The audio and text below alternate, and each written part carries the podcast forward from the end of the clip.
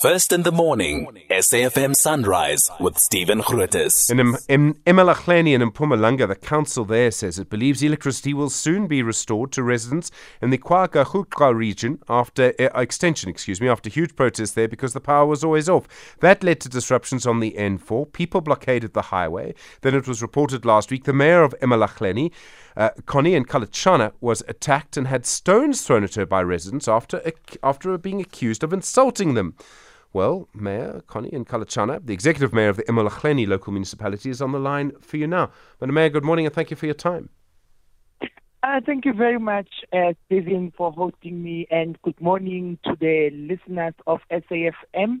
Uh, thank you very much, Stephen. Yes. Firstly, when do you expect the power, the power to come back in this area? They've been without power for a long time now. When do you think it'll come back? Um, it's not a power cut, uh, Stephen. We need to replace the transformer.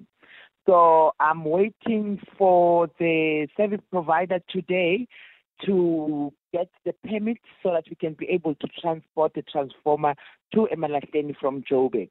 Uh, the transformer was supposed to be delivered on Friday, but after the volatile situation on Thursday, uh, we couldn't risk that the transformer can be transported, and because you, we couldn't predict what was going to happen to the assets of the of the service provider.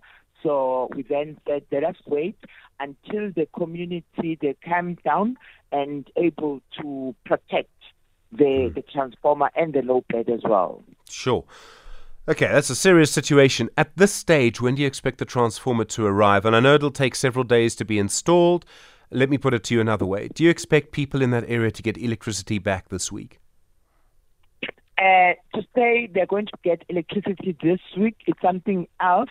But what I can promise is that um, as soon as everything is calm in the location, we can then transport and uh, put the transformer where it's supposed to be in KwaGuqa and take the one that is damaged back to the manufacturers.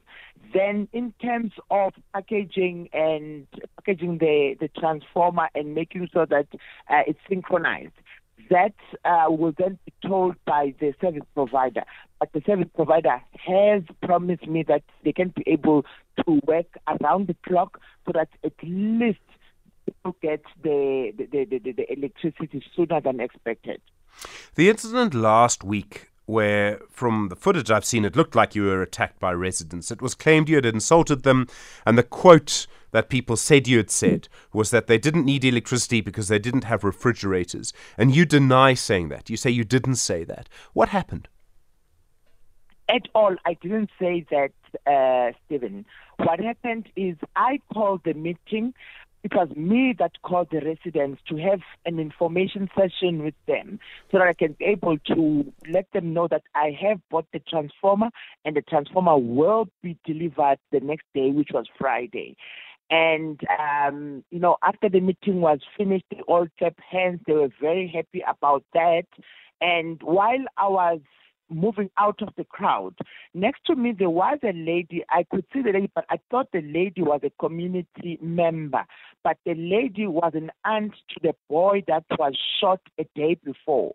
So she took the mic from the guy that had a speaker and she said, uh, to the community, was addressing the community to say, now you are happy, you are going to get a transformer, you're going to get electricity. What about us? Because we've lost our young one. So now you're not sympathetic to our situation. I'm not sure what happened uh, there after because there was too much noise around the, the, the whole group. And uh, the, the, you know, the community was talking and you know, there was a lot of noise. She then responded to say, yeah, some of you, you don't even have fridges. And I'm not sure what you're talking about, talking about the spoiled meat because you don't even have fridges. And that is when the whole thing uh, started and the commotion started and they started throwing stones. This, these stones, to be honest, they were not uh, targeted at me because my meeting was finished. And then she started saying that, and people thought it was me.